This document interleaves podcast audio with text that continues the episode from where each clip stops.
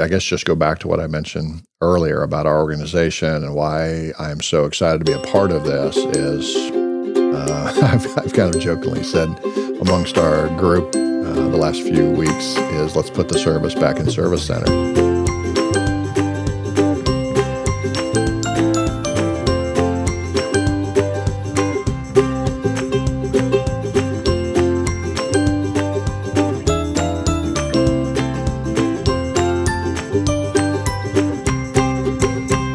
Welcome back, everybody, to another episode of Resilience Conversations. I am Rebecca Lewis Pankratz, and I am so excited today. I am here with Ginger Lumen and our boss, Dr. Chad Higgins. He is the person that um, is in charge of ESSDACK and ESSDACK land. And we are so excited that we get to sit and kind of pick his brain and his soul a little bit today. Yeah, no pressure. They're both my bosses. So here we go. here we go. and we've put, we've, uh, and Ginger's our fearless leader today, but I will just go ahead and kind of kick us off with a check in. So, um, in typical resi- resilience team style, are you mad, sad, glad, or afraid today? Kind of go inside and poke around a little bit. What's that mostly about? Um, and I can start. So I, I am mad today. There was um, some stuff that happened in our country in a school yesterday. We realized when you guys are um, listening to this that it will be a little ways down the road. But I'm just mad at my um, defense system of just wanting to put my hands over my ears and put my head down and pray. And I don't know how to have that conversation in a way that um, really honors and gives life and creates space. Um, so I'm a little mad at my falling short, sad and afraid. Um, I am sad at some uh, self discovery work I've done here recently that has really brought to light just the amount of harm I've been causing people that I care about. A little afraid of the journey of repairing that harm and I am super glad because uh, I told Dr. Higgins when he first got the job that he was not my first pick and how utterly wrong I was. And so I'm super glad that we get to be here today and just share him with you. Ginger. Rebecca, I am so glad that you told him that he wasn't your first pick. Uh, Chad and my first meeting, I think I told him, maybe in not so many words, that he wasn't the boss of me, which is, you know. typical ginger foot and mouth sort of situation, but uh, but really you're not. I am the boss of me, and uh, he's the boss of the organization that I, I am choosing to throw behind. I kind of dig it. Mm. Anyway, mad, sad, glad, or afraid. I actually have right now a whole lot of glad um, in my world. Um, uh, was able to get uh, a, a, big project lurched forward. It's been in the it's been in the hopper for a couple of months now, and it lurched forward in this last week um, to where I think we've got a new book coming out real soon. Um, also, a lot of glad personally with um, I've had some big uh, goals uh, with travel and with some big idea hiking and backpacking and fitnessy sort of things and um, a lot of that came to a head last summer, and I've just kind of been idling through the fall and winter. And now that's starting to come back clearer in focus and moving toward that. So that structure in my world brings structure in a lot of different places, which is, you know, hence why we see the book starting to move too. Um, also afraid. You had mentioned the um, another school shooting, which of course there was one last week too. Um, I have a lot of afraid there. In this work, I try to look through different lenses and and listen to many different voices. And uh, there's some people I'm really close to who we see quite differently um, the situation. And so I try to listen and try to not judge too much. Um, and that's some afraid of can I walk what I ask other people to walk in real time? And can I hold space for maybe some truth in an opposing viewpoint. And that's really, I don't know that I want to. Mm. And so that's some afraid. Kind of real comfortable in my judgment pants there. Mm. Yeah. Mad? No, no, those will just go back to sad and afraid. and I've always got sad. I'm holding. Chad, that's on you. We kind of role model there. Mad, sad, glad, or afraid. What are you what are you carrying with you today and what's it mostly about if you want to share? Thank you both uh, for letting me join you today. I you stole my answer. I mean, as soon as I uh, heard you start on mad, sad, glad, and afraid, that was the first thought was what happened yesterday. What happens really seems like every week, um, and then the frustration that we spend all of our time talking on the federal level about banning a social media platform, but not mm-hmm. not really solving the problems. Um, and I think intentionally, but but honestly, I, I'm just gonna I'm gonna talk about glad. One, I'm really glad that you both feel comfortable saying being honest with your boss. I think um, I don't that then I don't feel like a boss because I hate I hate that term and I hate uh, that kind of hierarchy mentality. So I felt that way uh, when I interviewed for this gig, and and and ever since then, uh, to be comfortable here, people feel comfortable with me. So selfishly, that makes me feel like uh, maybe I'm doing a few things right. That mm. that uh, the people I work with uh, aren't afraid to be honest with me, and and all of the meetings we've had, um, uh, I've experienced that here. So and then this morning early meeting with uh, superintendents in the in the Wichita metro area.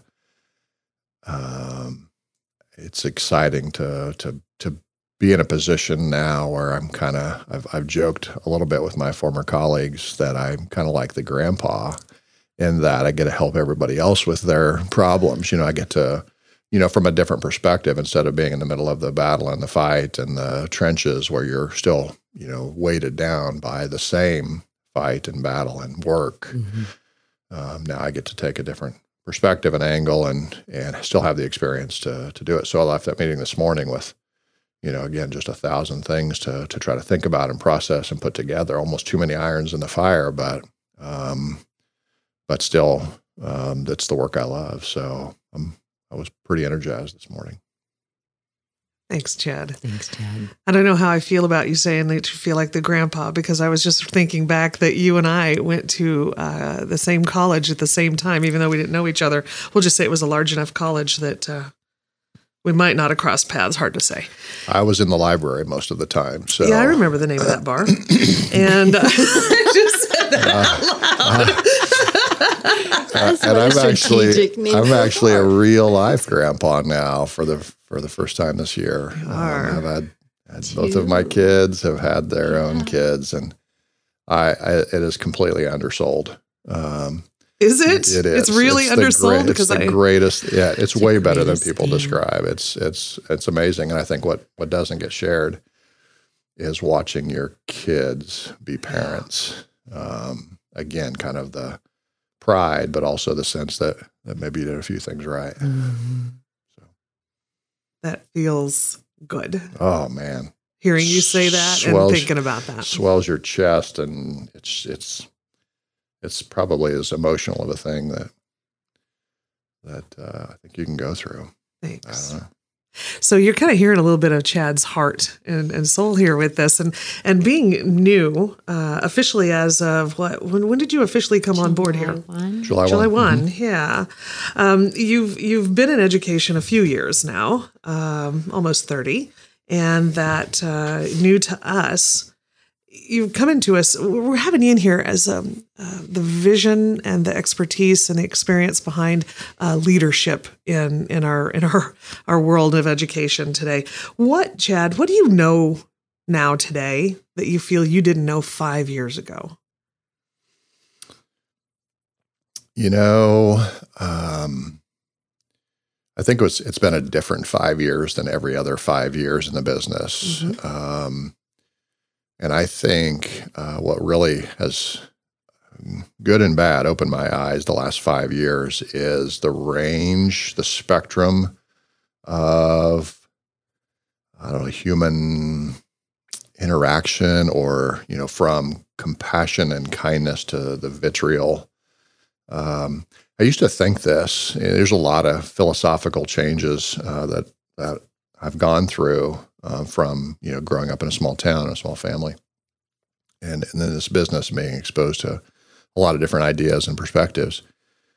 Um, I used one of the one of the philosophies I grew up with. I think was that a person is who they are, truly are at their worst. And I would say the last five years, certainly the last couple of years, I have changed that significantly. I don't think that's true at all. I think we all can, uh, including myself, can really get into a hole, can really have a bad reaction to a situation, uh, and that's not really who I think yeah. we are or I mm-hmm. was um, yeah. in, in a particular case here and there.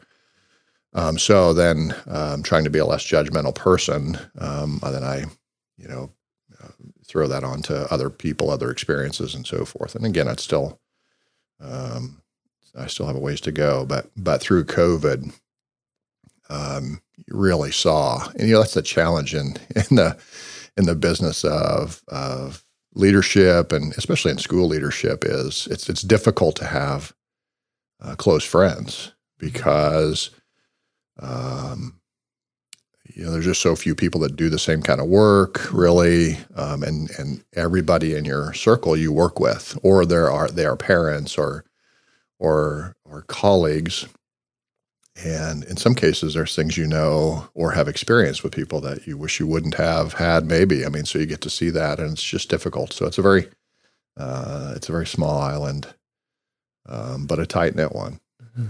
So I think I've kind of gotten way off the question, but no, that I think great. that was deep. Yeah, you had a lot of answers and lots of thoughts in there that that maybe someday I'll ask you more about this on some a, of those. But. This is a two or three hour podcast, right? You uh, can be. We yeah. can we can cut and do things. Uh, no, we're not. No, we're not going to do that. And here's the thing: is we can invite folks to, uh, if you have questions, uh, to to send in a question to the resilienceteam.essdack.org, and we'll see what we can do to have a, a different conversation around something you're interested in. Turn this into a call-in show.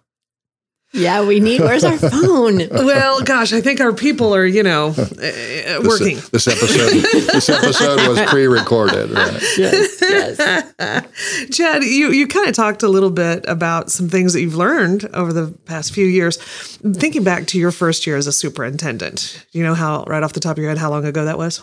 Your first year? Um, fourteen years ago, thirteen years ago. Yeah. So in thinking back to that, what do you wish somebody would have sat down with you and said, "Hey, Chad, this is what's going to happen and this is what you're going to want to know as as a first year and then again also as a second year as you've grown?"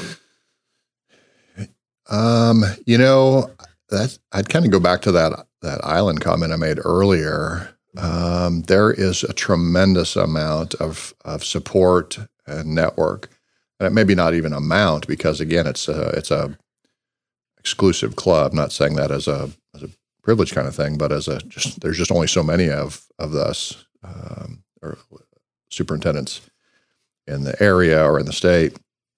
Um, but incredibly supportive. Um, again, we're on the same page.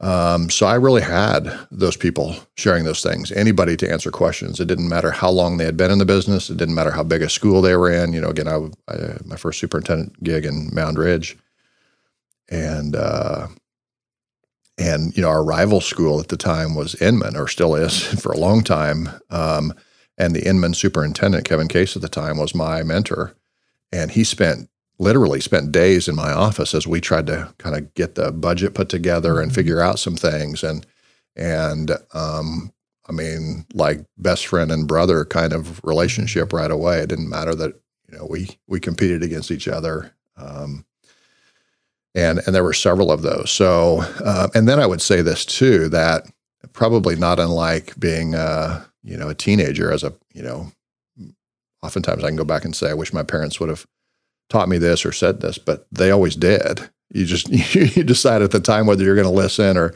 choose to mm-hmm. take that advice, and then either have regrets or appreciation after the fact.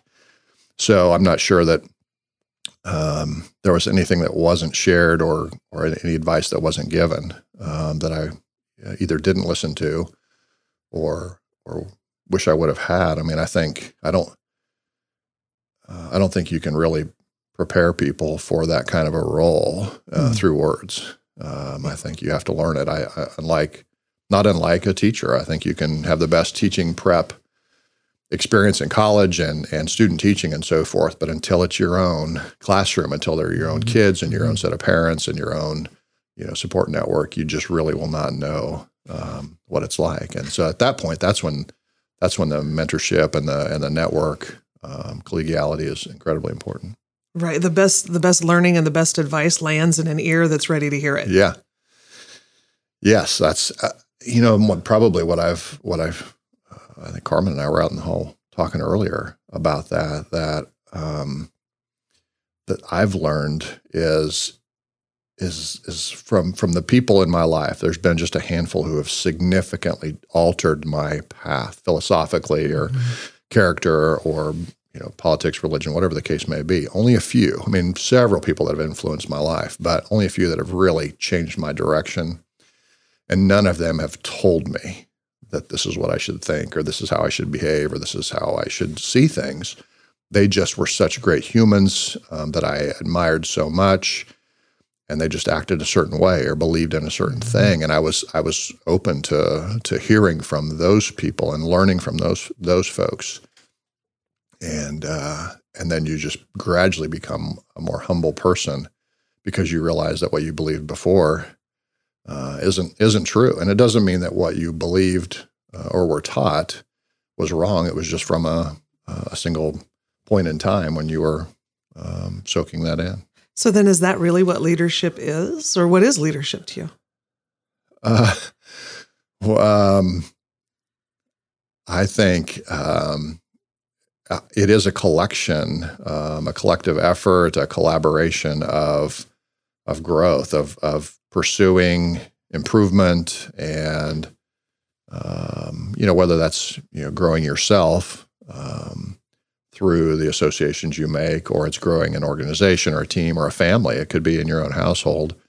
Um, you know, because you know leadership doesn't have to be the uh, the patriarch, the father figure, or uh, in some cases the parent even. But but I think it's the collective effort of, uh, and, and, certainly there has to be somebody you know pulling that mm-hmm. effort together um, with the right intentions. Um, but I've I've uh, learned the hard way um, that I I was not always this and shouldn't be the smartest person in the room, uh, and and uh, have a lot to learn. And my uh, the last seven years as the superintendent there in Maize, I had a tremendous team of people around me, um, great human beings. I know they got sick of me talking about humility and leadership. I think it's a uh, you know really an underdeveloped characteristic or uh, not not talked about enough uh, because once you once you cross that line, once you really truly believe that you um, might be wrong, mm-hmm. um, that you you you know could possibly have been influenced in a different way or be biased to a certain once once you acknowledge that in every decision and you seek out um, varied perspectives, I think uh, the potential is endless for an organization or yourself. So. Um, but uh, what it opens you up to is it uh, can be really hard as well. So. I like that. Uh, around here, inspired leadership has really dropped in, at least into my heart and head. And I don't know if it has to anybody else, but I have repeated it over and over is that leadership is an action, not a title. And when they said that, the first time Tamara Conradi said that the first time and I heard her, I was like, yeah, I can dig that because I, mm. I look at mm. myself as a leader. Although here at ESSDACK, I supervise no one at all, and but that doesn't mean that I'm not a leader in every single space where I show up. And mm. that's what you're talking about too. Is that?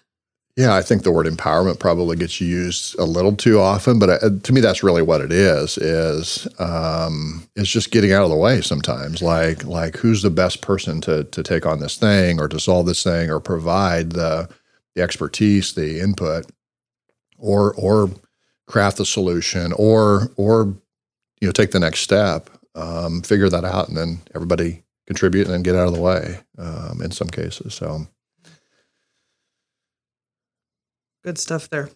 Yeah, when I think about like humility in leadership and leadership um, by action, and you know, just the um, way that you stepped into ESSDACK, Chad, with this level of I'm here as a learner, and we've just witnessed you go out and really spend time talking to people about needs, about perspectives, and coming back in and saying, "Here's you know some of what I am think I'm learning. Tell me more." And I just really appreciated you um, showing us that humility is important to you, and also the courage that you have brought. And I think humility and courage uh, are just kind of natural brother and sister um, it takes a lot of courage to be humble. It takes a lot of courage to admit we don't know what we don't know yet. It takes a lot of courage to lead people out of struggle. And so, and and when that's done with humility, that just builds trust. Um, we, I, I'm a part of a fellowship, and they always talk about the humility coin and how um, they want to give it to somebody, but if the person ever shows it to anybody else, they have to give it away. like it's like who is who's the most humble mm-hmm. in this mm-hmm. group, right? Mm-hmm. I mean, if you get the humility coin and you ever show it to somebody, you have to give it away, right? Because and so that's why I think humility is such an honorable direction for us to pursue, and it is it is a moment by moment pursuit for me. Not long after I finished my doctorate, I got really interested in um, you know research in in that direction um, because my experience, you know, progressing through educational leadership and, and study and experience and trainings and books and so forth, it's it's really not a word you can come across.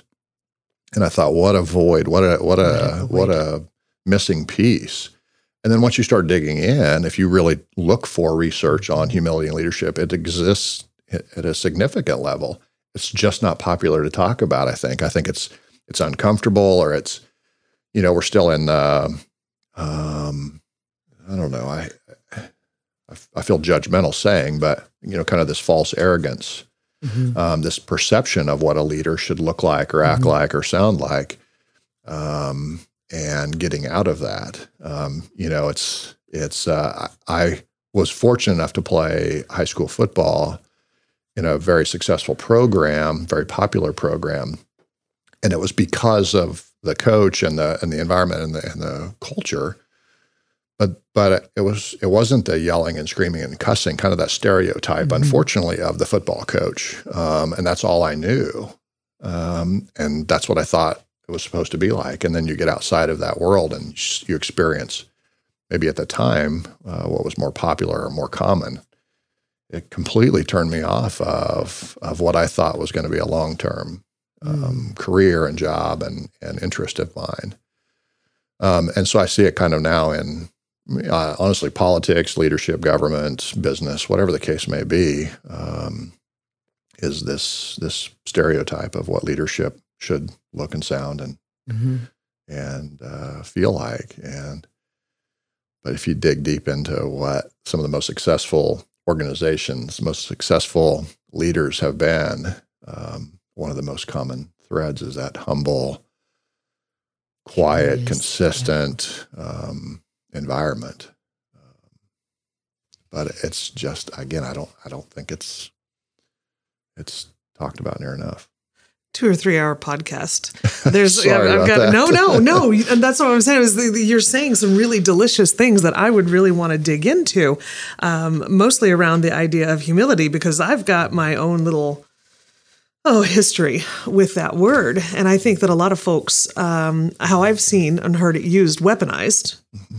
is that a person is not humble enough that they think they're better than or they're not that if someone is humble then they feel they're less than they're not as good they've got the i'm not worthy sort of thing. And that's not how you're defining humility at all. You're defining it more as a i'm still a learner. Yeah for sure. No i, I think uh, there's a big difference. You can still be I don't know, the loudest person in the room, um, as long as it, that you, you understand and recognize that you're not the smartest person, uh, that you don't have all the answers, that you're there to, to collect it. Um, again, I think it's a, a real art in leadership to be able to extract the resource, the information, the expertise from those mm-hmm. individuals in the room. One of the things I have to practice uh, very intently is when when a topic's being discussed, um, because of my role in a room as the boss, I have to be the last one to share an opinion or a thought. I have to wait so I don't influence unduly those uh, others in the room. I want to hear. You know, we went through some interviews just just yesterday uh, with a committee of staff members, and I was um, very careful not to be the first one to share my opinion about the candidates because I really wanted to hear hear, and I wanted them to feel comfortable saying um, the, the other people on the committee to say what. So that's one example, but you know, again, there's all there's all kinds of styles and approaches. We all have personalities. We all have strengths as far as speaking or or or you know, collaborating or listening or organizing. Um, but again, the, the humility piece is it's not just being clear about your willingness to learn and grow, um, but the but making sure the people in the room understand that and are comfortable with that. Mm-hmm. Thanks. So, looking forward, we look back a little bit about your first years in leadership and superintendency. If we look forward 20 years ahead, what do you hope's transformed about public education? What do you hope remains the same?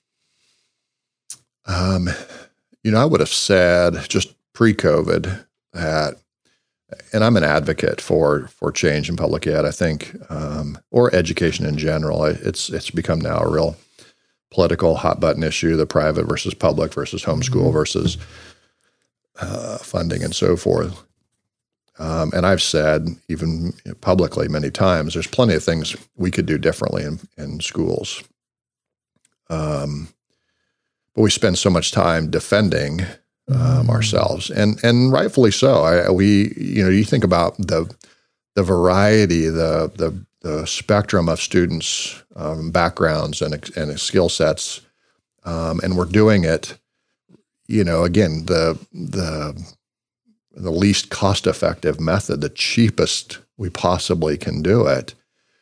Um, we're doing an amazing job. Um, but again, as the world gets um, smaller because of the connectivity issues and, and access to information, uh, influences that exist, it's just going to get harder and harder, I think. Uh, I'm all for, I don't care how a student, how a child gets an education or exposure to the world or how they learn how to interact with each other, how they learn to process information, think critically. I don't care how or where, um, but but if we continue to fight about it, um, it'll just it'll uh, I think continue to spin further down um, you know a spiral, and and the students are the ones who will um, be hurt by it the most. So I don't know. I I hope in twenty years um, it doesn't have to get worse before it gets better. Yeah. Um, but that's a philosophy. One you know one of those that I wish could change Mm-hmm. that I learned when I was younger. Um, that there's always a kind of a pendulum uh, with everything, politics and money and education and religion and whatever the case may be. But um, my fear is we're not yet at the at the bottom of this Swing. perpetual fight of of who and how decides where and when and what a student learns and and so forth. So so that's that's a little glass half empty. I get. Um, Well, it kind of leads the me into a, a question I'm dying to ask, but go ahead, finish that. Well, I just think the frustrating part is, um, and this is this was my response to a lot of questions about COVID and leadership, and you know, um, was that there was always a process to figure out a problem, to to solve something, to create something. But with COVID, we didn't have the answers. We didn't know, and we still had to make decisions. And that's kind of how I am with the future of education. I don't, I don't know how to get everybody on the same page. I don't, I don't know what should be done next. Um, so I feel like I am spinning my wheels. I'm ready to get in the fight with politics, and I'm ready to to engage at a different level. But I'm not sure that that's going to help yet. So I don't. I, I just I feel paralyzed to some extent about about how to how to make things better on a on a bigger scale. I mean, obviously, I have ideas, but I don't. Again, I, I don't. That doesn't mean they're right. Mm, That's a challenge for sure. I think I'll leave that as is. Yeah. That question I was dying to ask, we won't do that on air. I don't want to answer it. I just say I don't know. well, and, and that's, I mean, so honest and vulnerable right there uh, to say, listen, I know I'm a lead here and I know I'm supposed to be helping folks, but I don't know. So how will we figure this out together if we all don't know? How would we? What's the first step that we want to start to ponder? I don't know. Um, I I get so frustrated by the what we what we should be talking about and what we are talking about. Whether again, whether that's in schools or whether that's in communities, whether that's on the national level. I it's embarrassing, honestly, that we're having legislative hearings about what I believe is a, a false narrative on the on the TikTok social media stuff uh, when there's real much more serious issues that are that are solvable. Yeah. Um, uh, but I also think that is, I think people are using that platform to to to learn more, to come together on a, in a very positive way, uh, and that's terrifying for for those in power, whether it's politicians or corporations or or what have you, who who have been able to influence and manipulate the masses for so long. And I think I think TikTok is a, is a scary tool for for us common folk um, to start figuring things out a little bit better. So Mm. and find good recipes, but that's a whole other. Good recipes. yes. Thanks, Chad, for that. Yeah. Hmm. Again, plenty to ponder. So, since you've come into ESSDACK and you've been here for a whole nine ish months now, I didn't count them up, but you've been here a bit. Uh, you've been kind of uh, thrown in with us on the resilience team, even this morning, right now, with the Mad, Sad, Glad, or Afraid. I don't know if you've had a chance to practice that with us before, but uh, since you've been with us and engaging in some of the stuff that we've been doing, what's now become clear to you? You're right. I have uh, I have only really touched the surface of all of our teams and the work they do. I've I've been able to participate or not participate, but observe some of the uh, presentations and and a little bit of the work, but but not nearly enough. Again, because there's just there's just so much fun. There's there's so many things I I want to do, but I think the depth, um, the the passion that exists is energizing for me to to be around uh, the two of you. Uh, Katie Carmen um, is you know next level um, compassion and and care for for humans. Um, it it fills my bucket when I get just any kind of conversation with any one of uh, the team members. Um, and it, it, brings me hope. Honestly, it's it's the mm. that that we have that we have schools and educators that are are asking for for you to come in or for you to do some work or to learn from you. Um, I just think it's it, uh, it's op- it provides the optimism that that um, I think we need still in this business. That the, there is tremendous compa- compassion and concern and uh, and solutions for uh, for this, uh, the challenges that our teachers are facing with their with the students and our families are facing, and uh, I don't think I don't think we can do enough fast enough um, at a at a large enough scale. But uh, I'm ready. Mm. Thanks, when you put it that way, it makes me realize, yeah, the reason we get to go out and work in schools is because there are teachers who say, "Hey, this what we're going through isn't good, it isn't right, and we need help and support." They still care. They're not. They're not done they're still in the fight mm-hmm. making it happen for mm-hmm. kids and for each other and their colleagues and, mm-hmm. and that's why we get to do what we get to do mm-hmm. hmm. i didn't think about it that way appreciate that gosh i, I don't know has this been two hours yet I've, I've got a lot of notes written down here where i'm still picking stuff up do you have anything rebecca that you want to ask um, I just think about some of the remarkable conversations that I've had with you, Chad, where I've been like, "Oh, what do you think about this?" And here's here's what I've learned so far, and uh, it's just been really thought provoking um, and expandable. Like I've just ex- it's expanded every time we've had some philosophical um, conversations. I wouldn't call them debates, but more like, "Hey, here's what I think I know so far," and you're like, "Hey, here's what I think I know so far," and we're like, "Hmm." There's more to more to discover. So, paradigm shifts. I just kind of had this experience in this sense when I first started working with schools that, oh, until people have a way to start to consider something different, it's really difficult to get anywhere. And for me, I've had multiple paradigm shifts in my life. I'm currently going through one right now, and it's exciting and it's scary and it's full of regret and oh my goodness, all the things. And so, what are some of the paradigm shifts that you have had in your professional career, Chad, or just as a human? Like what what are some that really stand out for you? Um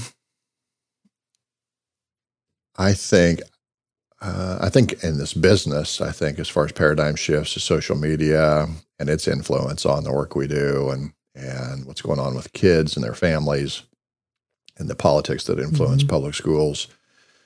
I don't I don't think we've even touched the surface of of how it is really um, generating the uh, misinformation and the and the growing distrust in schools. Um, I just think about the the kitty litter boxes and Mhm, the um, CRT and and the things you know that people were convinced were going on in schools that were not. They were they were, again were all you know, fabrications Mhm. of of um, again a political machine that that has has been successful, unfortunately. So, um, and then you think about you know social media and its impacts on kids um, and self esteem, um, or or families, parents, communities. Um, this this idea that if one or two people agree with me, then on on Facebook, then everybody must agree with me. Everybody must think like I do, Mhm. and it it provides this false sense of community in a negative way. Uh, and again, don't get me wrong. I think there's there's tremendous tools I mentioned before about uh, a great way to learn some things and people come together. Um, but but clearly a lack of of um, critical thinking, um, really understanding how to find out if something is is true or Mhm. um, not enough ability, uh, humility to question something, uh, but rather search search out this um, uh, reinforcement uh, bias that might exist. I, for me, it's helped me, you know, be more conscientious of it when I've had to experience the other side of that, um, and you know, defend things that you we, we, should, we shouldn't have to defend. Um, but it's it's I've caught myself doing the same thing, Mhm. um, and I think that's going to be the big key to to our ability in you know, society, let alone in our schools, um, is is to help people understand that that, that bias that exists, um, how to think critically of the information they get, and how to um, you know just just uh, recognize their own. I probably got way off the the question, I guess, as far as paradigm shifts. Um, but I think it's it's I think that social media, whatever platform, is is have a, having a significant impact. Good good in some cases, I believe, but but I think uh, until we can kind of catch up to it education wise and and understanding, I think I think where I'm very interested in after a conversation, a couple of conversations in the last week, uh, as far as how we can serve schools and communities, kind of kind of with this in mind, is is help facilitate community engagement, help facilitate some of these tough conversations Mhm. from a neutral perspective. It's not a matter of right or wrong or left or right, Mhm. but Mhm. but let's really dig into where this information is coming from, where this opinion is coming from. Let's look at both sides of it and so forth. So um, that's that's kind of what I've, has kept me awake the last few nights is how to how to do this. How to create a space to hear one another and listen sounds like circle work to me. You know, Chad and Ginger, yeah, um, bringing people together with the spirit of, hey, we all have something to contribute here. And it isn't, you know, you're right, you're wrong. I know where you got that idea. It's how do we go back to the center, the heart of our towns Mm. and really build something together that values each individual's fears, intentions, hopes. I mean, like, because all of that stuff matters. And we have lost. It feels like, and I don't want to be um, uh, like negative, but it, it Pessimistic, yeah. feels like we've lost the ability to come to the table. The it's funny that you use the word table. In one of the first conversations I had with Ginger in in the fall was uh, talking about one of my favorite. I don't we don't watch a whole lot of TV or or movies or anything like that, but I got hooked into this Anthony Bourdain Mm. series that he did many years ago, where he a chef but traveled the world with the premise that we're all doesn't matter what country we come Mhm. from, what socioeconomic status, um, uh, or what have you, is that that we're all almost exactly alike and want the same things. We want our kids Yes. to grow up healthy. Yep. We want to put food on the table. Yep. And and this concept was if you can just sit down and have a meal with people who are very different from you, Mhm. um, you'll realize that. You'll have the conversations, Mhm. you'll laugh, um, and you'll experience this this connectivity. Mhm. Um, and that's what I think this has to be. And um, I I love that. I mean, I I think it was just uh, really eye opening for me. Um, and again, I think it, it it created in me both this patience and understanding, but impatience that like we we got to get this figured out before before it gets worse. So Mhm. um, it's it's what uh, among many things has really ramped up my own anxiety the last several years is uh, this this like you mentioned before the sense that things are getting away from us and how can Mhm. we how can we slow that burn Mhm. uh, and then get it reversed because all these crazy actions, if we really look at them, it really is just rooted in uh, fear fear of losing that thing that you held so dear. And and so when we can say those things and and realize that there's almost always a yeah me too moment, even though we're coming at it from really different points of view, instead of battling the Don Quixote's um, windmills, Tilting at windmills. right Yeah. let let's really get to something much closer uh, and look at each other instead of the things that we can't really see You know, Ginger, that's how I'm sitting here today is that there was this crazy thing called the Poverty Project, and they were grabbing middle class people and sometimes wealthy, and they were grabbing folks out of, you know, whatever kind of um, uh, trailer park or, you know, housing project that we could find them. And we're like, come have dinner together. Just come have dinner together. And we're going to build these intentional friendships. And then pretty soon, everybody's like, Oh my gosh. And I just remember early on as as I started to come up out of that and I started to get tuned into politics because when I was experiencing poverty, like it didn't matter who was who and what was what. It didn't change anything on the ground, right? And I started to recognize that there was all this um dis, you know, kind of division. And then I would go to the every, that every Thursday night and I would leave and I'm like, yeah, but this is the solution you come together with people of all different backgrounds, all different belief systems, all different faith, agnostic, atheist. It didn't matter. We sat down and we had dinner and we experienced something bigger than ourselves together. So that's the anthony bourdain piece is you learn a lot about somebody when you share a meal together. Meals make the society. They hold the fabric together in lots of ways that were charming and interesting and intoxicating to me. The perfect meal or the best meals occur in a context that frequently has very little to do with the food itself. Hmm. hot dogs? Sure. Sure. it's not about the food. It's not about the food. Oh my goodness. Chad, is there anything else you'd like to kind of close out? Uh, this is your first time with our listeners. And so is there anything you'd like to leave them with? I think our I go I guess just go back to what I mentioned earlier about our organization and why I'm so excited to be a part of this is uh, I've, I've kind of jokingly said amongst our group uh, the last few weeks is let's put the service back in service center.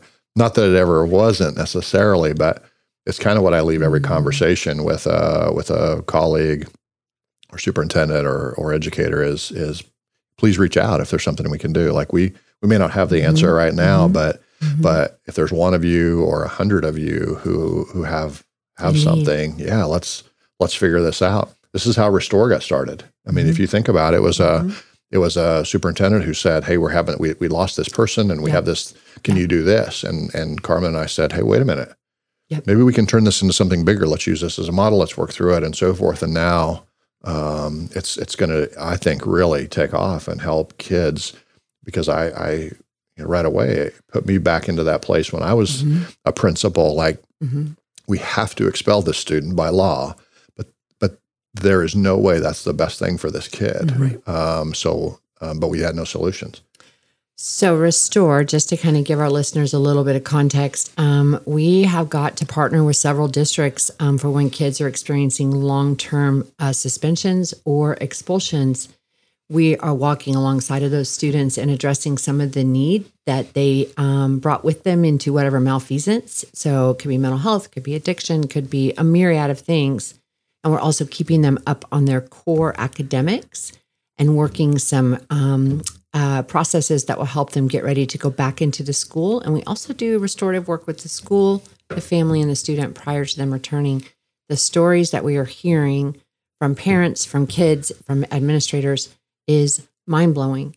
And so, while just like Chad said, we know that at times there's no way out of um, having some of these consequences. However, many superintendents um, are excited about the idea of what's happening with the kid while they're out. And so I love that story, Chad. It's pretty cool to watch what Carmen's doing. Yeah. It is amazing. and to have the space to just say, let's figure it out. Let's Yeah. figure it out. Mm-hmm. Right. Yeah, I appreciate you coming in and with that point of view. I know there were a lot of folks, you know, anytime there's a change in leadership. And by the way, for folks who are listening here, my guess is if you haven't gone through a change in leadership recently, eh, you've got one coming. This is we're we're in a shifting space right now. And so listen very carefully to what Chad has been saying about, you know, that holding on to still being a learner and and figuring this out together. And I also heard that ESSDACK is starting a restaurant. Did I hear that? Did we were talking about meals and The food? table. Yeah. We're gonna, Oh, I know. yeah, you know, we're actually we're They gonna both looked at me like, we're gonna build what? it's tables, Ginger. We're building long, long tables. Long tables. There we go. tables. Longer and wider. Yep. yeah, Yep. yeah, yeah. Well, and friends, if you are um, an administrator, just know that Chad is very eager to spend time with you if you just need a safe space. And so I've watched that happen, and truly um, knowing that that there is a place for you to connect and get some feedback and some guidance. And you don't have to be just in Kansas. You don't have to be just in Kansas. We'd love to hear from you. And so remember, um, Bridging to Resilience is coming up in November. We've moved it from Kansas City, Kansas to Wichita, Kansas. We've got a new venue. The cost um, to attend is way down. I have a really funny feeling that this conference is going to um, perhaps sell out Yep. Just because of some of the. So go to um, bridgingtoresilience.essdack.org, check it out. We want to see you there. I hope that's right, Ginger. If it's not, we'll just put her in the show great. notes. I, I know it's B2R or we'll figure we'll it out. We'll figure it out, but we'll get to there. Okay, everybody, bye for now. We can't wait to spend time with you next time.